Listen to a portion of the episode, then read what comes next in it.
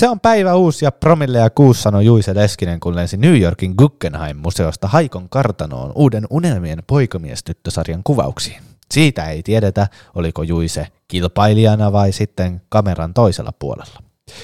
Tänään täällä kerrankin hyvin ilmastoiduissa ja pullantuoksuisessa studiossa kanssamme on William von der Baalen.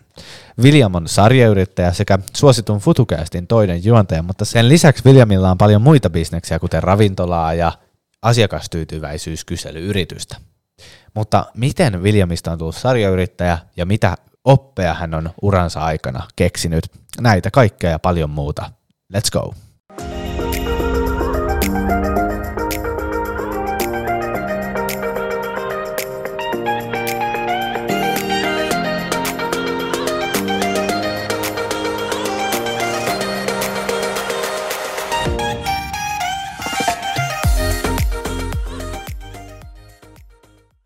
Tervetuloa studioon William, William van der Baalen. Miten menee?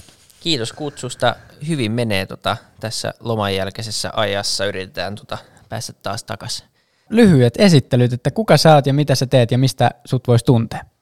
Joo, tosiaan nimi on William von der Baalen ja, ja tota, yrittäjä ja sijoittaja, pääasialliset hatut nykypäivänä. Ja tota, no, ehkä e, tunnetuimmat projektit, missä itse on mukana kaikenlaisissa – ehtinyt olla ja, ja on mukana vieläkin, mutta tota, tämmöiset Green Hippo-nimiset ravintolat, aika monelle tuttu ainakin täällä Helsingissä, ja sitten tämmöinen Fytycast-niminen podcasti, jota ollaan tehty viimeiset neljä vuotta, niin, niin tota, ne nyt on semmoiset niin kuin kaikkein niin kuin yleisölle tunnetuimmat projektit, mutta kaikenlaista muutakin sitten sen ohella. Tota, kun sä olit yläasteella, niin, niin mitä halusit tehdä? Et oliko silloin yrittäjyys, yrittäjyys jo vahvasti niin kuin mukana kuvioissa? No ei oikeastaan ollut, että et se, se tuli sitten aika myöhään, tai ei nyt hirveän myöhään tullut, mutta, mutta alun perin piti olla juristi, ja se oli pitkään se, se linja ja, ja semmoinen, mutta aika usein käy silleen, tietenkin kun on, kun on nuori, niin sulla on jotain, ja se aika usein se lähtee jostain kuin haaveesta, mikä on, tai sitten ehkä semmoiset, että sulle on sanottu jotain, että hei sä voisit olla hyvä tossa, ja mulle sanottiin aina, että sä voisit olla hyvä juristi, kun mä olin aina tämmöinen itsepäinen, ja, ja nuorena jo tykkäsin argumentoida ja muuta vastaavaa. Mutta sitten pikkuhiljaa ajan myötä, niin, niin tota, kun alkoi juttelemaan vähän enemmän tuttujen kanssa ja, ja niin kuin vähän ymmärtämään maailmasta itse enemmän, niin, niin tota, päädyin juttelemaan monen yrittäjän kanssa ja, ja yritin vähän niin kuin selvittää, että mitä yrittäjä oikeasti tekee, kun se on vähän semmoinen termi, että se voi tarkoittaa mitä tahansa. Mm. Ja, ja sit siitä kautta tajus sitten vähän, että mitä on niin kuin, tavallaan oman firman omistaminen ja, ja pyörittäminen, ja, ja se sitten alkoi kiehtoa, kiehtoa aika paljon, ja, ja sitten muutaman käänteen kautta tota, lukiossa sitten semmoisen esseekilpailun kautta päädyin sitten kokeilemaan yrittäjyyttä ja, ja tota, sillä polulla ollaan vieläkin. Miten sä lähit kokeilemaan yrittäjyyttä, eli mistä se on alkanut se polku? No se oli tosiaan silleen, että tota, koulussa järjestettiin tämmöinen yritysideakilpailu ja mä olin miettinyt silloin jo vähän silleen, että okei, että, että voisi ehkä olla ihan mielenkiintoista ja mulla oli tämmöinen maahantuontibisnesidea silloin ja mä ajattelin, että mä kirjoitan sen tähän, tähän, tähän esseekilpailuun ja katsotaan mitä käy. Ja tota, mä satuin sitten sen kilpailun voittaa ja, ja, tota, ja sain pääsykoekirjat hankkeille ja valmennuskurssit ja näin poispäin. Ja päädyin sitten osittain sen takia hakea sinne ja, ja tota, ää, päädyin myös tekemään maahantuontia sitten lopulta, mutta se oli eri idea, eli tämä esseekilpailun voittanut idea, jonka joku voi nyt varastaa, koska se on mun vieläkin hyvä idea, niin oli tämmöinen hajupallo, tämmöinen tuoksupallo ää, kengille tai, tai vaatekaappeihin, joka näyttää koripallolta tai jalkapallolta tai amerikkalaiset jalkapallot, ja jos tulee niin kuin hyvää tuoksua ja joka estää sit sitä kautta jalkahien hajua. Mä ajattelin, että mä myyn niitä armeijalle ja K-kauppoihin ja ärkioskeihin ja, ja näin poispäin. Ehkä pitää vieläkin kokeilla. Mun mielestä se on, se on universaali ongelma. Smelly balls. Joo. Oy. Kyllä, ja voi olla, että joku tuo niitä jo Suomeen. Tästä on jo kuitenkin sen verran monta vuotta ehtinyt vierähtää. Mutta tota, mä päädyin sitten tota, ää, kaikista tuotteista, mitä voi tuoda, niin mä aloin tuomaan tämmöisiä käsin tehtyjä helloja ää, kotikäyttöön niin kuin innokkaille kotikokeille. Silloin kesken armeijan lähdin, lähdin sinne ja se oli tavallaan aika kosketus siitä yrittäjyyteen siitä, että tavallaan kaikki lähti sitten muodostumaan.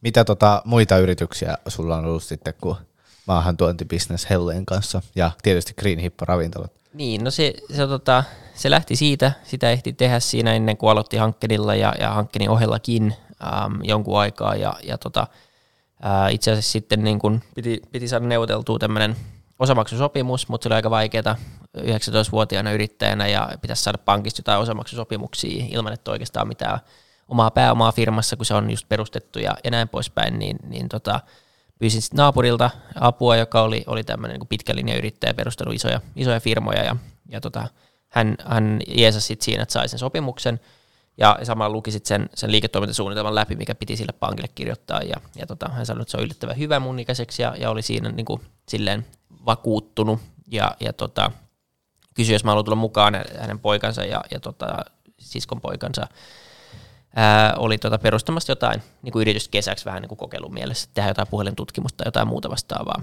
Ja tota, äm, taisin kerran jopa sanoa ei siinä välissä, mutta sitten tajusin onneksi sanoa joo, koska tosiaan oli aika paljon kokemusta hänellä ja oli hyvä koulu päästä siihen mukaan. Ja perustettiin tämmöinen Indagatus-niminen firma, joka, joka tota, alkoi tekee tutkimuksia, asiakastutkimuksia, periaatteessa asiakaskokemusta alettiin tutkia keskoruokakaupoissa – me tehtiin semmoinen oma kyselypaletti, vähän semmoinen itse väännetty, kolmen kysymyksen erittäin tieteellinen paletti.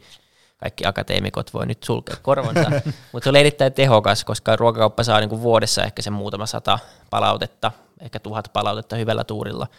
Niin me saatiin kolmessa päivässä 700 palautetta siitä kaupasta tosi täsmennettyihin asioihin. Ja me löydettiin niin tosi nopeasti ne isoimmat ongelmat siinä kaupassa asiakkaiden mielestä. Ja ne oli aika helppoja korjauksia loppupeleistä. Ja se oli aika tehokas ja arvokasta, että se ei maksanut sille kaupalle hirveästi, mutta me löydettiin kuitenkin niin kuin tosi nopeasti ne ongelmat. Ja me opittiin itse tietenkin sitten kirjoittaa raportteja ja ymmärrettiin, että asiakaskokemus on, on iso juttu ja, ja näin poispäin. Ja, ja opittiin ennen kaikkea vähän myymään kanssa K-kauppiaille, joka on, joka on tota, no kaikki, jotka on joskus jotain K-kauppiaille myynyt, niin, niin tietää, että he on tarkkoja, niin kuin pitääkin. Ja se ero siinä on, että sä myyt yrittäjälle, joka, joka tota, hän omistaa sen kaupan yleensä yksin ja, ja laskee tietenkin kaiken, että paljon pitää myydä ekstraa maitotölkkejä huomenna, että saa, saa tämän tutkimuksen hinnan takaisin. Ja, ja tota, löydettiin tosi paljon fiksuja kauppia onneksi, jotka, jotka tota, osti ja, ja niin kuin tajus sen, sen kehittämispotentiaalin siinä, mutta mut se, on, se on eri asia aina myydä yrittäjälle kuin myydä jollekin isolle firmalle, jos se joku vaan tai vaan ja vaan, mutta joku, joka allokoi jotain vuosibudjettia tai muuta vastaavaa, niin se ei ole samalla tavalla omaa rahaa. Mutta tota, sen indikaattuksen sisältä sitten niin kuin tavallaan syntyi paljon projekteja, se oli semmoinen aika hyvä katalyytti sille omalle tekemiselle, että siinä, siinä oli semmoinen hyvä pohja, joka rakennettiin ja sitten sen sisälle tehtiin, tehtiin tota Fytycast, perustettiin sisältömarkkinointitempaukseksi oikeastaan alun alkaen ja, ja tota, se kasvoi sitten jossain vaiheessa vähän, vähän niin kuin itteensä isommaksi tai, tai sitä firmaa isommaksi siinä mielessä, että se ei enää ollut pelkkä sisältömarkkinointitemppu. Mutta me päädyttiin Fytycastinkin kautta moneen mielenkiintoiseen paikkaan, ää, ihan niin kuin mielenkiintoisiin keskusteluihin, mutta ennen kaikkea niin kuin saatiin sit myös asiakkuuksia ja, ja toimittiin pari vuotta niin kuin liikkeenjohdon konsultteina kanssa. Ää, ja, ja mä olin esimerkiksi Kelan, Kelan kanssa, tein kaksi vuotta ylimmän johdon kanssa ja asiakaspalvelukonsepteja ja, ja, tota, ja näin poispäin, mikä oli niin kuin outoa, sille 22-vuotiaana päästiin, mm. päästiin niin kuin tämän podin kautta tosi, tosi moneen paikkaan, minne ei todellakaan olisi ehkä päässyt yhtä helposti ainakaan muuten. Ja, ja tota, se, mitä Indagatus tekee tällä päivänä on, että, että tota, noiden kaikkien kokeilujen ja häröpollojen kautta löytyi sitten semmoinen tota, semmoinen paikka, missä asiakaskokemus oli tosi huono. Ja tota, se oli kauppakeskusten infopisteet, jossa aika usein oli ulkostettu vain sille, sille niin kuin kauppakeskuksen vartiointifirmalle, ja, ja siellä istui sitten joku, joku vartija, joka hoisi yli sitten sen firman jotain muita tehtäviä, ja oli koneella koko päivän, ja sitten asiakkaiden niin kuin avunpyynnöt meni vähän ehkä vähän ohi, sanotaanko näin, ja, ja tota, huomattiin, että siinä on aika hyvä paikka, jos joku pystyisi vähän konseptoimaan sen sille, että se on palvelu edellä, siellä, siellä ollaan aktiivisemmalla otteella, siellä voidaan tehdä myös tutkimuksia tai somea tai, tai mitä tahansa muuta. Se osoittautui oikeaksi, oikeaksi ideaksi, niin kolme, kolme vuotta taisi mennä ennen kuin joku halusi sen ostaa ja tajusi, että se oli niin kuin tärkeä. Mm. Ensi vuonna niin, niin tässä todella pienessä markkinassa niin ollaan varmaan niin kuin Suomen isoin tai isoimpia ainakin. Ja, ja tota, se on silleen kiva, kiva ollut, että se, se idea, mikä silloin löydettiin ja se kaikki, mitä ollaan niin kuin silloin oltiin, no mä olin 20 kun se firma perustettiin ja, ja siellä oli ihmisiä, jotka oli 16 tai 17, niin, niin se on nyt niin kuin tavallaan, se matka kantaa vieläkin, ja siitä, siitä varmasti tulee, tai siitä on tullut yritys, ja siinä on niin kuin jo, jo tota, ensi vuonna semmoinen 10-15 työntekijääkin, että se on ollut, ollut hauska, hauska reissu. Toi on aina hieno sanoa, että on Suomen suurin joku, mehän ollaan Suomen suurin nuori yrittäjyys ryn tuottama podcast. Kyllä, kyllä. se on erittäin hyvä mainoslause. Kyllä. tota, miten sä oot kouluttautunut?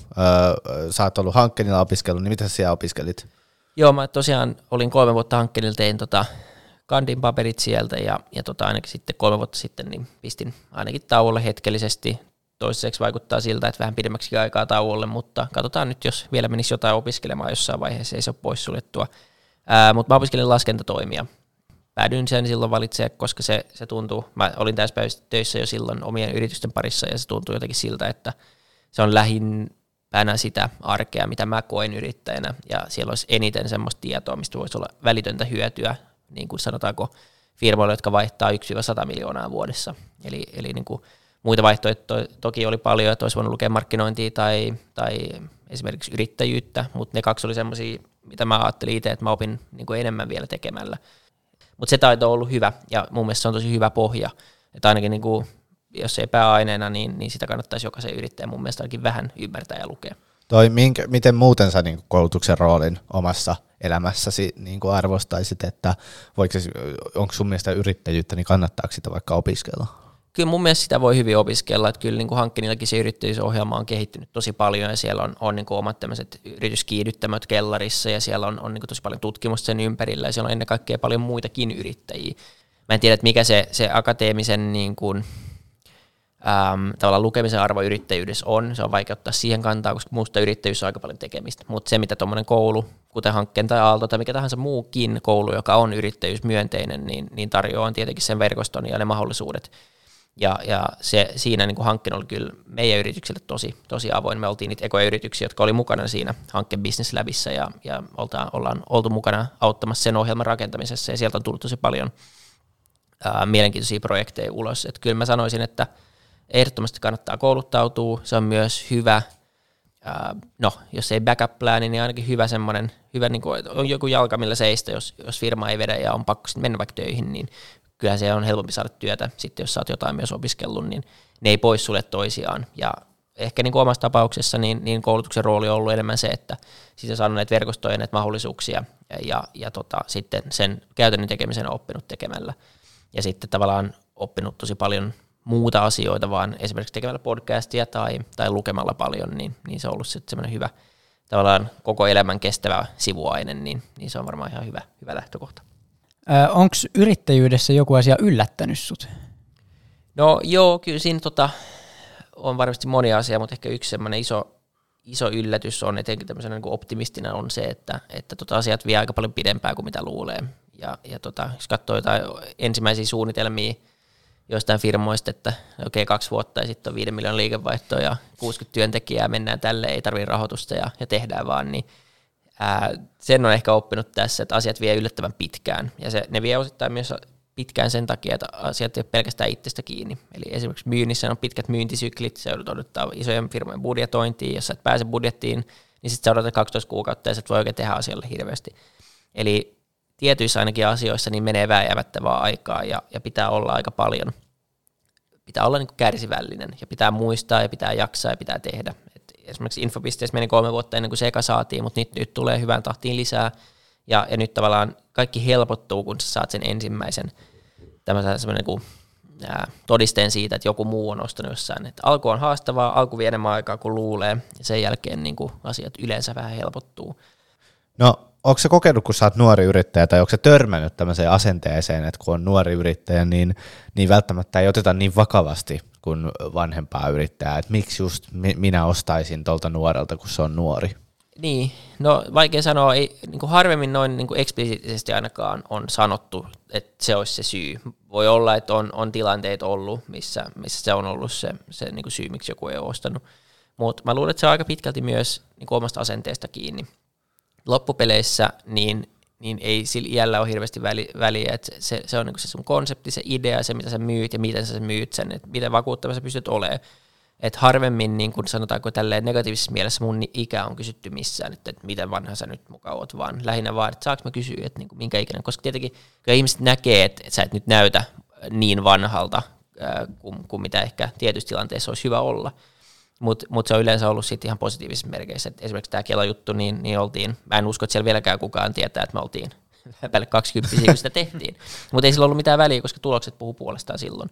Ja se konteksti, mitä sinne päästiin, oli pääjohtajan kautta. Ja se on myös semmoinen niin hyvä tapa validoida sitä. Um, mutta kyllä on ollut sellaisia hetkiä, missä mä oon kasvattanut partaa tahallaan vähän pidemmäksi, että täyttäisi niin pari-kolme vuotta. Mulla käy ainakin sille, että mä näytän heti kolme-neljä vuotta varmaan vanhemmalta, kun antaa parra vähän kasvaa ja, ja vähän laittaa tummaa silmiä alle, kun ei nuku, niin sitten yhtäkkiä näyttää 33-vuotiaalta tai jotain muut vastaavaa, niin kyllä on ollut muutamia semmoisia, esimerkiksi Kela-aikoihin, niin oli vähän pidempi parta varmuuden vuoksi, ettei kukaan vahingoskaan kysy. Mutta tota, kyllä mä luulen, että, että se on pikemminkin mahdollisuus kuin, kuin, niin kuin haitta se, että sä oot nuori. Että kyllä niin kuin nuorena saa kysyä niitä tyhmiä kysymyksiä, saa pyytää ihmisiä lounaalle matalalla kynnyksellä, saa, saa pyytää apua, saa tehdä, tehdä asioita. Ja, ja myöskin mokat on, kyllä ne on aina sallittuja, mutta sanotaanko, että ne on helpommin ymmärrettäviä, kun sä oot nuori. Se ei niin kuin, se jotenkin ihmiset ei, mä en usko, että ihmiset ottaa ihan samalla vakavuudella ne asiat silloin. Ja kaikki ymmärtää, kaikki on itsekin tehnyt niitä vastaavanlaisia mokia silloin, niin, niin se, se, on jotenkin semmoinen hyvä tilanne tehdä ja mennä aika pelottomasti. Ja, ja mä luulen, että loppupeleissä on vähän omien korvien välissä, jos antaa sen iän haitata liikaa. Toki on varmaan sellaisia tilanteita, missä, missä se myös haittaa, mutta, mutta etukäteen hän ei voi tietää ennen kuin kokeilee. Et se ei ainakaan ole tekosyy olla tekemättä tai soittamatta tai, tai niin kuin yrittämättä.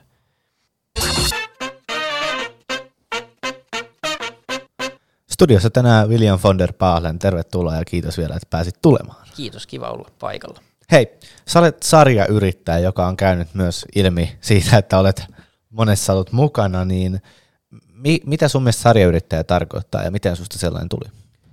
Niin, no se, se tarkoittaa varmaan eri ihmisille eri asioita. Varmaan on muutamia tapoja tai muutamia reittejä, miten voi päätyä sarjayrittäjäksi. Sä voit olla sarja epäonnistuja, ää, mm. sä voit olla sarja onnistuja, eli sä perustat yhden firman kerralla ja ehkä myyt ne tai irtaannut niillä, niistä jo, jollain muulla tapaa. Tai sitten sä voit olla tämmöinen semmoinen yrittäjä, joka tekee montaa projektia samaan aikaan. Ja ehkä tämä vikakategoria on se, mikä on se oma määritelmä, tai mikä on omassa tapauksessa, ne on kaikki oikeita määritelmiä, mutta, mutta se, mikä oma tilanne on se, että, että pystyy tekemään monta hanketta samaan aikaan, ja se onnistuu tietenkin vain sen takia, että meillä on tosi hyvät tiimit jokaisessa firmassa, ja siellä on tosi paljon itsenäisiä hyviä tyyppejä, jotka pystyy tekemään suurimman osan päätöksistä, ja itse pystyy olemaan sitten ehkä mukana niissä päätöksissä, missä kokee itse että voi tuoda lisäarvoa firmaan, missä ehkä muutkin kokee, että voi tuoda lisäarvoa, ja sitten pystyy keskittämään aikaa enemmän niihin asioihin. Toki varmaan sellaisia tilanteita, missä sekaantuu just sellaisiin asioihin, mistä ei tiedä mitään, missä ei pitäisi oikeasti olla. Mutta mä en usko, että siitä pääsee ikinä eroon, kun on jotain ollut mukana perustamassa, niin haluaa kuitenkin vähän sekaantua. Mm. Mutta se on ollut ehkä semmoinen viimeisen kahden, kolmen vuoden projekti on ollut se, että pystyy päästään vähän irti asioista ja myös luottaa ihmisiin ja tavallaan delegoimaan niitä asioita pois ja sitten enemmän ole ole avuksi, jos sieltä kaivataan apua ja sitten keskittyy niihin omiin vahvuuksiin. Oma tavoite on, että pystyy rakentamaan, rakentaa erilaisia hankkeita, missä pystyy olemaan mukana, mutta se ajallinen panostus niihin hankkeisiin on ainakin, ne voi olla alkuun vähän isompia, sitten voi tulla semmoinen keskivaihe, kun tarvitaan vähemmän, niin sitten voi taas tulla semmoisia hetkiä, esimerkiksi nyt jos avataan uusia ravintoloita, niin sitten taas ollaan tiukemmin mukana sen yhden kvartaalin tai muuta vastaavaa, mitä se vaatii, ja sitten taas pystytään vähän etääntyä hetkeksi. Niin se antaa mahdollisuuden sitten aika monessa projektissa samaan aikaan. Ja se oma ajatus on ollut se, että rakentaa erilaisia kassavirtoja eri paikkoihin ja, ja yrittää niitä kasvattaa ajan myötä ja, ja katsoa, että ainakin pieni osa niistä tulisi myös sitten itselle, että saa sitä kautta sitten oman palkan maksettua. Niin. Mä ehkä itsessäni tunnistan semmoisia niin turhaa tarkkuutta ja semmoista niin kuin loppuun viemisen ajatusta, niin miten tavallaan sä koet sen, koska sä haluat olla sarjayrittäjä, joka käynnistää useita projekteja, mutta sitten yritysmaailmassa moni on sellainen, että se keskittyy siihen yhteen ja viilaa sitä 30 vuotta. Kyllä. Mä luulen, että ne kaksi on, on hyviä, hyviä niin kuin, ähm, ne kaksi on hyvä tiimi keskenään. Et mä luulen, että, että se viilaaja, joka viilaa niin kuin ihan jokaista yksityiskohtaa, niin hän ei tule pystyä pyörittämään ainakaan ihan hirveän monta asiaa samaan aikaan. Ja hyvä niin. Ei, ei, luultavasti sen tyyppinen ää, henkilö ei halua pyörittää enemmän mm. kuin yhtä asiaa, hän haluaa löytää ne kaikki jutut siitä yhdestä asiasta keskittyä siihen. Ja jokainen firma tarvitsee niitä ihmisiä enemmän kuin niitä ihmisiä, jotka on, haluaa painaa kaasuja, vaan tehdä enemmän ja tehdä paljon. Mutta jokainen firma tar- tarvii myös niitä kaasun painajia, jotka haluaa ottaa seuraava askeleen, haluaa painaa firmaa eteenpäin ja, ja myös näkee mahdollisuuksia ja sitten loppupeleissä on myös se ihminen, joka pystyy tekemään sen päätöksen ja päättää, että nyt mennään. Mutta jos se ihminen saa tehdä pelkästään vapaasti, niin, niin, niin tulos on se, että syntyy vaan koko ajan kaikkea uutta ja uusia aiheita, mutta mikä ei ikinä valmistu. Ja firman tärkein tehtävä on kuitenkin niin kuin delivery, eli se toimitus. Jos me myydään infopiste, niin se on ihan hyvä myydä se lupaus ja myydä se, että mikä tämä konsepti on, mutta jonkun pitää saada sinne se hyvä henkilökunta, kouluttaa se ja valvoa sitä ja, ja, ja tehdä raportointia ja, ja niin kuin jatkokoulutus ja laadunvalvonta. Ja ilman sitä niin ei ole asiakkaita puolen vuoden jälkeen. Ihan sama, miten paljon ei esimerkiksi mun kaltainen henkilö niitä myy. Te perustitte Green Hippo Cafeen sun liikekumppanien kanssa, niin mistä idea sen tyyliseen ravintolaan? Tausta oli siis se, että mulla oli yksi mun parhaita kavereita Benjamin, joka on nyt Green Hippo yksi perustajista toimari, niin, niin halusi perustaa firma meistettuun. Istuttiin tuolla, tuolla tota, hankkinin vieressä Aallolla syömässä parempaa, parempaa ruokaa ja, ja, tota, ja mietittiin, että tai hänellä oli joku, joku idea, mä en muista tarkkaan mikä se oli, ja hän mietittiin, että olisiko se, olisiko se hyvä, ja sitten päädyttiin ehkä yhteistuumiin sit siihen, että se voi olla aika vaikea ainakin saada niin kuin kannattavaksi ja, ja semmoiseksi, mitä hän halusi siitä. Ja, ja sitten kysyin, että haluatko lähteä tunnetusti helpolle alalle ja perustaa, perustaa ravintolan. Ja tota, lähdettiin heti, jätettiin seuraava luento väliin ja lähdettiin katsoa liiketiloja. Mä uskon itse paljon siihen, että tekee jotain heti, jos sä päätät, ettei jää puheeksi, koska jos sä sanoit, että joo, olisikin ihan kiva jotain perustaa, mutta sitten sit menee kolme viikkoa ja sä et ole niinku asiasta puhunut, niin semmoinen momentum katoaa aika nopea. Ja sitten sen takia aika paljon mun mielestä vaan puhetta, että olisi kiva tehdä, mulla on tämmöinen unelma näin. Mutta jos sä otat heti ekan askeleen, niin sitten sä konkreettisesti käynnissä, sä voit, voit alkaa niin mennä nettiin, etsiä liiketiloja, sä ajat ympäri kaupunkia ja, ja tavallaan firman käynnistysprosessi on, on niin kuin, se on niin kuin alkanut. Mm. Siinä ehkä kaikilla oli se ajatus siinä, että, että kun suurin osa ravintoloista lähtee siitä liikkeelle, että sulla on joku kokki, aika usein ainakin kokki, joka, joka, jolla on joku intohimo, ja se voi olla mikä tahansa. Se, se voi olla joku, että se on maailman paras lasagne-laittaja – tai, tai se tykkää oistereista samppanista, se voi olla mitä tahansa. Ja sitten se, niin kun, se ottaa sen intohimon ja sitten perustetaan sen ympärille. Ja sitten kaikki muu rakennetaan ikään kuin sen intohimon ympärille, eli sitten katsotaan, että mihin hintaan mä pystyn myymään tätä mun priimalasagneita ja näitä oistereita. Ää, ja se, on niin kuin, se toimii tietyissä tapauksissa. Mutta se on mun mielestä yksi perimmäisiä syitä, miksi aika moni ravintola pidemmän päälle epäonnistuu tai ainakaan saavuttaa kannattavuutta, koska siinä ei mietitä asiakas edellä, vaan siinä oikeasti mennään oma intohimo edellä. Ja oma hintohimo on hyvä sillä iltaisin omassa keittiössä, mutta se on vaarallista niin kuin alalla, jossa on niin kuin tunnetun vaikea saada mitään bisnestä aikaiseksi. Ja meidän ajatus oli siinä päinvastainen, että, että tota, nyt viimeistään ainakaan niin ravintoloilla mitään, sulla ei voi olla semmoinen menu, missä joku tilaa jotain vegaanista tai gluteenitonta ja sieltä tulee jotain niin falafelpyörykkää mm. tai jotain niin kuin ihan, se ei liity mitenkään siihen niin kuin ravintolan perustuotteeseen, vaan se on niin kuin kymmenen kertaa huonompi ja se yleensä maksaa enemmän. Ja tälle oli tosi pitkään niin kuin kasvisravintoloissa. Ja me mietittiin, että Helsingissä puuttuu semmoisen hyvällä hintalaatuisuuteen varustettu kasvispainotteinen ravintola, joka ei kuitenkaan ole ehdoton. Tämä on toinen moka, mitä tapahtuu. Me ollaan nytten vegaanilasagne ravintola. Et kun tänne ei saa tulla tyyliin, jos sä oot lihalasagne ystävä, vaan me, me, meidän intohimo on tämä vegaanilasagne, sitä me myydään. Ja me päätettiin, että okei, että ei, tänne voi tulla kaikki, että oot sä sitten gluteeniton, kasvissyöjä, vegaani tai ihan perussekaisyöjä, niin kuin itse on ja koko meidän tiimi on. Ei meillä kenelläkään mitään niin kuin idea, ideologista vakaumusta, että on pakko syödä esimerkiksi tosi paljon kasvisruokaa. Mutta onhan se nyt ihan selvä, että niin kuin pidemmän päälle niin planeetan kannalta ja oman terveyden kannalta on hyvä, jos moni ihminen söisi enemmän kasvisruokaa. Ja se oli ihan selvästi jo silloin 2018 nähtävillä, mutta aika, aika huonosti tuli vaihtoehtoja. Ja se lähti niin kuin tavallaan siitä, ja sitten tavallaan ei ollut mitään semmoista tiettyä tuotetta mielessä vaan oli vaan hintataso ensin. Eli määriteltiin hintataso eka, sitten rakennettiin annokset, jotka menee siihen hintatasoon silleen, että siinä on joku semmoinen kate, mikä meillä on niin kuin katevaatimuksena. Ja sen, sen kautta sitten syntyi, syntyi niin kuin annokset. Green Hippo Cafeen kuuluisa avokadopasta ei siis saanut alkua keittiössä, jossa kokki sai inspiraation avokadosta ja pastasta, vaan se sai Excelissä, kun napattiin kateja. Kyllä, se, sekin annos on syntynyt Excelissä valitettavasti, äh, mutta näin, näin, se, näin se osittain meni. Ja, ja tota, ehkä yksi, yksi semmoinen toinen kulmakivi oli, oli myös se, että tota, meidän mielestä ravintolat olivat aika huonoja markkinoimaan, ja niin kuin keskivertoisesti aina on, aina on hyviä, mutta sitten oli tosi paljon niin kuin aika huonoja, ja, ja tota, me lähdettiin, niin kuin päätettiin ennen kuin perustetaan, että okei, me rakennetaan niin kuin brändi, joka on tunnistettava, jonka ihmiset muistaa, joka saa, saa olla vähän hassu, ja sitten vaan otetaan niin kuin joku kanava haltuun, missä me ollaan parempi kuin muut, ja, ja tota, No me tehtiin vihreä virtahepo, siitä nyt hirveän oudommaksi, tai paljon oudommaksi, ja nämä mm. brändi muutui, ja, ja Instagramissa onnistuttiin suhteellisen hyvin, ja, ja se ei ollut sinänsä vahinko, vaan, vaan siellä kyllä tehtiin niin suunnitelmat etukäteen, että se oli myös annoksissa yksi kriteeri, että, hintalaatuisuhde, ja sitten nälkä lähtee, ja sitten se näyttää hyvältä, ja se on suhteellisen terveellinen. Ja, ja se kuvattavuus oli niin kuin ihan tar- niin kuin tavallaan ää, niin, tahallinen valinta. Ja semmoisia oli aika vähän taas. Nythän niin kuin, totta kai se on ihan selvää, että, että niin jos sä perustat ravintolan, niin siellä pitää olla kivat lautaset ja hyviä värejä sille, että ihmiset ottaa ja ruokakuvien ottaminen muutenkin vaan yleistyy ja yleistyy. Mutta sen takia me saatiin sinne ekan kesän aikana ilmaiseksi kaikki bloggarit, ja, tai nyt kaikki, mutta siis paljon Suomen suuria bloggareita ja influenssereita ja se totta kai auttoi meitä tosi paljon siitä siinä, että, että homma lähti, lähti kasvaa aika nopea. Ja... Mut William, sä oot podcast-juontaja, niin kuin kaikki tässä pöydässä tänään, niin tota, juonat Iisa Kraution kanssa huippuhyvää futukästiä.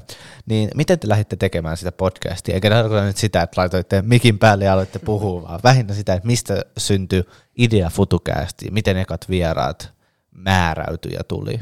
No tota, se oli, oli silleen, että Iisakilla oli, oli hankkeilla, hankkeiden yrittäjyys tämmöiselle yhdistykselle, niin veti tämmöistä suhteellisen uutta, uutta podcastia ja kutsui mut vieraaksi sinne ja, ja tota, menin sitten kertomaan todella alkuvaiheen yrittäjyystaipaleesta, niin silloin pari-kolme vuotta ehtinyt tehdä, en tiennyt mistään mitään, mutta pääsin kuitenkin sinne höpöttelemään, se oli ihan kivaa. Ää, ja, ja havahduin vaan siihen, että Isak teki tosi hyvää hyvää työtä. Hän osasi sen hostaamisen jo silloin tosi hyvin ja puhui tosi hyvää englantia ja, ja se oli niin kuin vieraana tosi miellyttävä kokemus. Ja sitten mä vaan aloin miettiä sen jälkeen, että miksi hän kutsuu mut tänne, tai kysyinkin suoraan Isakilta, että miksi sä kutsut mut, että mik, miksi sä et kutsu niin kuin pressoja ja ministereitä ja Suomen niin kovimpia yrittäjiä ja kovimpia päättäjiä ja näin poispäin. Silloin Suomessa ei ollut vielä ihan hirveästi podcasteja. Oli rahapodi ja muutama muu tämmöinen vähän isompi ja muuten se oli aika alkuvaiheessa. Nyt nykyään niin podcasteja on tosi paljon ja ne on enemmän ja enemmän nishattuja ja niin käy yleensä kaikkien niin tämmöisen medioiden kanssa. Ja, ja sitten niin haastoin vähän siinä, mä en tiedä oikeastaan podcasteista siitäkään mitään, en ollut kuunnellut podcasteja, en ollut ikinä vieraana, mutta formaatti oli, oli silleen niin kuin pitkälti Iissakin takia, ja koska hän toteutti sen niin hyvin, niin, niin oli aika kiva. Ja, ja sitten kysyin, että okei, okay, lähdetäänkö tekemään? Ja, ja lähdetään tekemään nimenomaan sit, sitä vähän kunnianhimoisempaa versiota, mihin kutsutaan nämä kovat tyypit. Ja hän sanoi, että lähdetään vaan ja, ja tota, perustettiin sitten sinne tosiaan Indagatuksen sisälle ja saatiin sitä kautta se, se homma liikkeelle ja myös sitä markkinointi hyötyy firmalle. Ja, ja alun perin se idea oli tehdä niin tulevaisuusjaksoja, että tehtiin Helsingin tulevaisuus ja kriisinhallinnan tulevaisuus ja Suomen tulevaisuus ja sitä sun tätä tulevaisuus. Ja sen jälkeen se on kasvanut, kasvanut paljon isommaksi ilmiöksi ja nykyään siellä puhutaan niin kuin kaikesta. Ää, ihan laidassa laitaan, sillä on kamppailulajeja ja, ja tota, poliisin peitetoimintaa ja pimeäverkon huumekauppaa ja filosofiaa ja kuolemasta ja siis ihan, ihan kaikesta. Ja paljon myös tulevaisuudessa vieläkin. Ja tota, ekat vieraat tuli oikeastaan vaan silleen, että, että kysyttiin, että, että tota, jossain tapahtumassa, missä Jan Vapaavuori oli puhumassa, niin, niin kävi rykäseen hihasta sitten tapahtuman jälkeen, että moro, että, että tota, tuut tämmöiseen podcastiin, jota ei ole olemassa vielä. Hän katsoi vähän, että no joo, että 120 kutsua tulee viikossa. Hän sanoi näin, niin sanoi, että lähetä, no, mutta lähetä kuitenkin mailia. Ja lähetettiin mailia ja en mä tiedä mitä siihen nyt kirjoitettiin. Tota, tuskin saat näin hyviä kutsuja, vaikka saat 120 tai jotain. Ja sitten hän tuli, tulikin vieraaksi, oli just ennen kuin hän oli aloittamassa pormestari, niin sattui varmaan olla just joku luppopäivä siinä päivää ennen, että säälistä tuli, tuli sitten vieraaksi. Ja, ja tota, ää, seuraavat kaksi vierasta tuli periaatteessa vaan kysymällä tutuilta, että ketkä voisi olla niin kuin hyviä ja saatiin suosittelut ja joku, joku niin kuin linkkasi meidät yhteen. Ja sen jälkeen niin kuin homma helpottui merkittävästi, että tämä kuuluisa tämmöinen validaatio samalla tavalla kuin missä tahansa myynnissä, niin kun nämä kolme ekaa Antti Vasara, Sixten Korkman ja Vapaavuori oli käynyt, niin, niin tota, yhtäkkiä alkoi tippua vähän helpommin kyllä vastauksia ihan vaan, kun laitettiin sähköpostia jengille ja, ja tota, saatiin periaatteessa heti nopeasti alkuun, saatiin niin tosi kovia nimiä, Nalle Valruussia ja Nordean toimari silloin Kasper von Kuuskyl ja Mikko Hyppöstä, Bengt Holmströmiä, tämmöisiä niin kuin tosi tosi kovia nimiä. Ja osittain varmaan myös sen takia, että tota, podeja ei ollut vielä siinä vaiheessa niin paljon. Moni meidän vierasta kysyi, että mikä tämä formaatti ylipäätänsä on. Että tota, onko tässä kuvaa, onko tämä live, onko tämä radio, mikä tämä homma on. Nalle Valrus kysyi, että tota, mihin kohtaan tämä kamera tulee, että tämä ei saa näyttää niin Oval Officelta, eli pre, pressa, Jenkkipressan tota, toimistolta, ja sanoi, että ei tule mitään, niin ah, okei, okay, sitten mä ottaa tämän puvun takin pois. Näin, niin. Se oli niin kuin sillä tasolla tosi paljon alkuun. Nythän niin kuin podcastit on niin yleisiä, että aika moni, suurin osa vierasta on joskus käynyt jossain, jos ne ei ole vielä ollut, ollut meillä, mutta kysymällä se vaan lähti silloin alkuun, niin kuin kaikki muutkin asiat aina. No mitä vinkkejä sä antaisit yrittäjyydestä kiinnostuneille nuorille, joita varmaan kuulijassakin voi olla? No varmaan tärkein vinkki on se sama, minkä mä oon aina antanut tämmöisissä tilanteissa, se on se, että, että aloita. Ja vaikka se on niin yksinkertainen ja helppo neuvo, niin se on kuitenkin siitä se jää suurimmalla osalla aina kiinni, että just tämä, että, että pohtii ja ajattelee ja, ja haaveilee ja, ja näin poispäin, mutta mut sitten pitkittää sitä, sitä aloittamista ja sitten tulee aina joku tekosyy, että no nyt mä oon menossa opiskelemaan tai – mä oon just muuttamassa, tai nyt on kesä, mä aloitan kesän jälkeen näin. Se, se siirtyy, aina voi keksiä jonkun asian. Mutta jos vaan päättää, että nyt mä teen, mä teen jotain, ja se, se hyvä puoli on se, että on niin paljon semmoista liiketoimintaa nykyään, mitä pystyy tekemään melkein nolla kustannuksilla. mun neuvo on se, että jos haluaa aloittaa niin kuin ma- maksimaalisen halvasti, mutta kuitenkin haluaa oppia mahdollisimman paljon, niin, niin ostaa semmoisen kirjan kuin The 100 Dollar Startup. Siellä on tosi paljon erilaisia esimerkkejä siitä, miten voi tehdä firmoja halvalla. Ja sitä kautta niin, niin voi varmasti tulla niin 50-60 ideaa, mitä voi kokeilla tosi pienellä budjetilla. Niin nykyään kun pystyy tekemään niin verkossa, pystyy rakentamaan verkkokauppoja melkein ilmaiseksi, pystyy rakentamaan Instagram-sivuja, joihin myy mainoksia. Voi kokeilla mitä tahansa. Liiketoiminnan ei tarvitse olla välttämättä sitä, että sä myyt jotain fyysistä tuotettakaan enää. Mutta sitten olisi hyvä oppia niin tiettyjä asioita. Um, just, ja, ja tavallaan, että miten firma toimii ja, ja niin vähän, että mikä on, on lasku ja, ja miten myydään ja kaikki tämmöiset niin tekniset asiat. Koska sen ekan jutun ei tarvi olla se iso asia, ja se tosi harvalla on. Et, et harva yrittäjä on, on, on sellainen, että se eka asia, mikä se perustaa, niin siitä tulee joku aivan valtava menestystarina. Ja jos siitä tulee, niin siitä olisi luultavasti tullut vielä paljon isompi, jos se olisi ollut sen kolmas projekti, koska siellä on niin kuin mennyt niin paljon aikaa hukkaa kuitenkin matkan varrella. Mutta suurimmalle osalle niin, niin se vaatii niin kuin pari, pari harjoituskertaa alle, ja, ja niitä kannattaa saada mahdollisimman aikaisessa vaiheessa.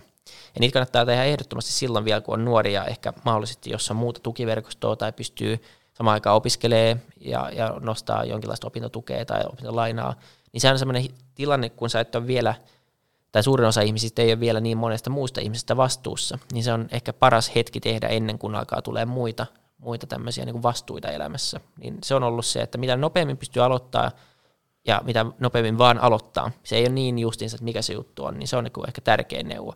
Ja sitten toinen on se, että jos haluaa haluu pärjätä yrittäjänä, niin ainakin oma vakaumus on se, että silloin olisi hyvä olla myy, niin kuin jonkinlainen myyntityyppi, osaisi ainakin vähän myydä.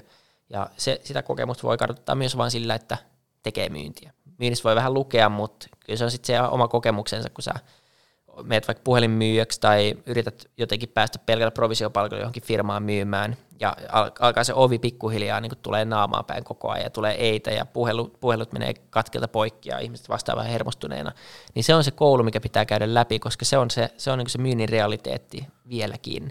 Ja se on, myynnin realiteetti on se, että – sulle tulee niin todella paljon eitä koko ajan. Ja sitten välillä onnistuu ja varmaan joku myyntikuru nyt sanoo, että se on vaan siitä kiinni, miten myyntiä tekee, ja pitää kirjoittaa linkkariin paljon postauksia, tehdä social sellingia. Ja varmaan siinäkin on oma puolensa, mutta ei semmoinen kylmä myynti ole mitenkään vielä kuollut. Ja tosi moni asia, mikä rakennetaan nollasta, niin vaatii ainakin alkuun jotain, jonkinlaista kylmäsoittoa tai jotain. Joltain pitää jotain pyytää tai saada, tai joku pilotti jonnekin pitää saada, tai edes joku co-founderin mukaan firmaan tai jotain työntekijöitä. Kaikki on myymistä.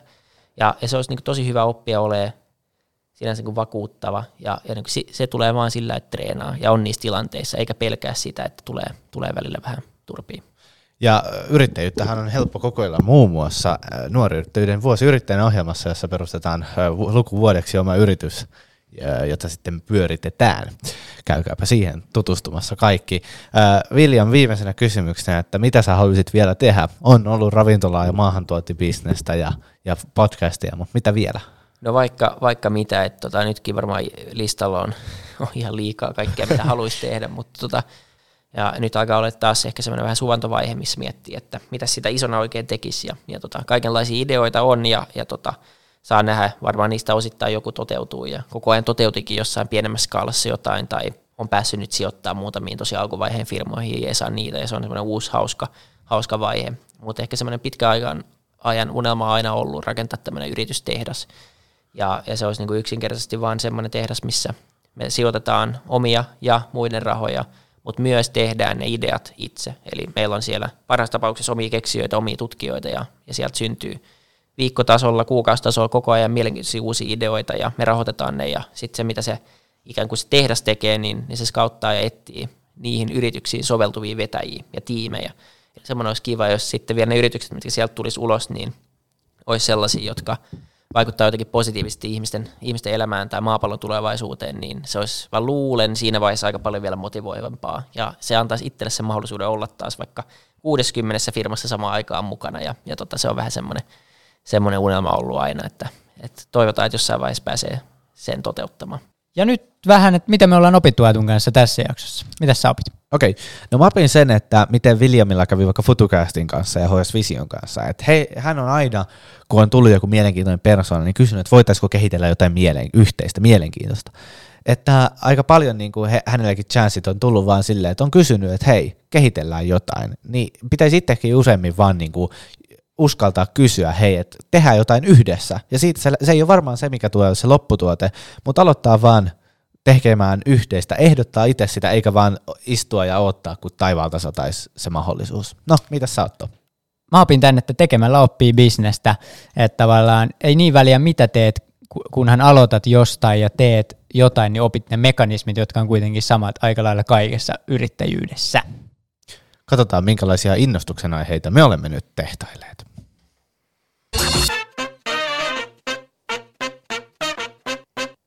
Ja loppuhuipennuksena innostuksen aiheita jaamme ja, ja tota, jätämme vieraan viimeiseksi tälläkin kertaa. Haluatko sä Aatu aloittaa? Mä voin aloittaa. Mulla on tota, ruoka-aiheinen Aatun kulin, kulinaristi nurkkaus. nurkkaus. Ottaa jälleen kopin tästä. Ja, ja, ja, kesällä kun on paljon kalassa käynyt ja paistetut ahvenet alkoi tökkiin, niin äh, raaka ahven, ahven ceviche, äh, eli chiliä, limeä, ahventa ja, ja vähän tomaattia ja avokadoa, ja sitä kun laittaa tortilla chipsien päälle, niin loistava snacksi, alkupala, ihan mihin vaan, oikein tämmöinen raikas, kevyt. Kesäinen. Kyllä, kesäinen, niin, niin ottakaa ceviche haltuun ja hurmatkaa illallisvieraanne sillä. Miten Otto? Mä oon innostunut podcastista, kun täälläkin podcastajia on, niin tietysti FutuCasting ja Uskalla yrittää podcastin lisäksi, niin Kasperin ja Mikon podcastista, eli kulkee myös nimellä Suomen suosituin podcast, ja se on tosin lopetettu jo, mutta jaksoja riittää monta sataa, ja sitä urakkaata, kun on tällä hetkellä läpi, eli aika semmoista kevyttä ja hupaisaa kesäkuunneltavaa, ja miksei muutkin vuoden ajat toi on kova podcast-nimi, ehkä meidän pitää olla Suomen suosituin Fytycast tai joku muu vastaava. Se on Kyllä. ainakin itseluottamus ollut kondiksessa. Oh. Ja oli se aika suosittu, se on, se on hauska podcast. Ähm, itse oma, no paljon innostuksia aiheet koko ajan, mutta mut yksi semmoinen vähän hassumpi tällä hetkellä on UFOt. Ähm, nyt viime aikoina on ollut vähän taas enemmän keskustelua siitä, kun, kun monet vuodethan on, on nähty näitä tämmöisiä erilaisia sumeita, ähm, UFO-videoita, joita ei pystytty selittämään. Ja, ja nyt viime aikoina sitten niin kuin Jenkkien valtiokin on ja, ja niin kuin Pentagon ja kaikki on myöntänyt, että he ei ole ihan varmoja, mitä, mitä nämä jutut on. Ja nyt sitä keskustelua käydään yllättävän julkisella tavalla, koska pitkään se oli sitä, että, että nämä samat järjestöt sano, sano että ei, ei ole mitään todisteita, että lopettakaa tämä, tämä on niin kuin ihan huuhaa, tai nyt ne on mukana siinä keskustelussa. Ja se on mun mielestä niin kuin aika merkittävä muutos tähän keskusteluympäristöön, ja, ja tota, se on semmoinen asia, mitä seuraa tosi mielenkiinnolla nyt itse, koska jos me pystytään nyt jollain tapaa todistaa, että – nämä videot olisi aitoja, ja me, tai me, ainoa todiste, mikä itselle riittää, on se, että me löydetään, saadaan jotenkin kaapattua joku tämmöinen alus ja vietyä se johonkin tehtaalle tai johonkin niin laitokseen, jossa joku tutkija tutkii sen ja tai mielellään kymmenen tutkijaa ja kaikki sanoo, että tämä ei ole maapallolta, koska tämä ei noudata fysiikan lakeja tai muut vastaavaa. Niin jos tämä pitäisi paikkaansa, niin, niin se on luultavasti ihmiskunnan historia isoin, isoin tapahtuma. Ja se olisi kiva olla täällä pallon päällä, kun se tapahtuu, koska se, se kyllä avaa niin kuin – potentiaalisesti ainakin mahdollisuuksia tai ainakin viimeistään vahvistaa sen, että ei olla yksin täällä, täällä kaikkeudessa, missä mä oon täysin varma. Ei muuta kuin kaikki nyt vaan pihalle kiikareiden kanssa auttamaan Williamia toteuttaa tämä Suomen, tai miksei maailman, ei vaan Suomen, vaan maailman suurin löytö, eli UFO-bongaukseen. Hei, kiitos sulle kuulijat, kuuntelit tämän. Kiitos William, että pääsit paikalle. Kiitos. Ja kiitos Otolle. Kiitos Aatulle. Hei, nähdään, tai siis kuullaan.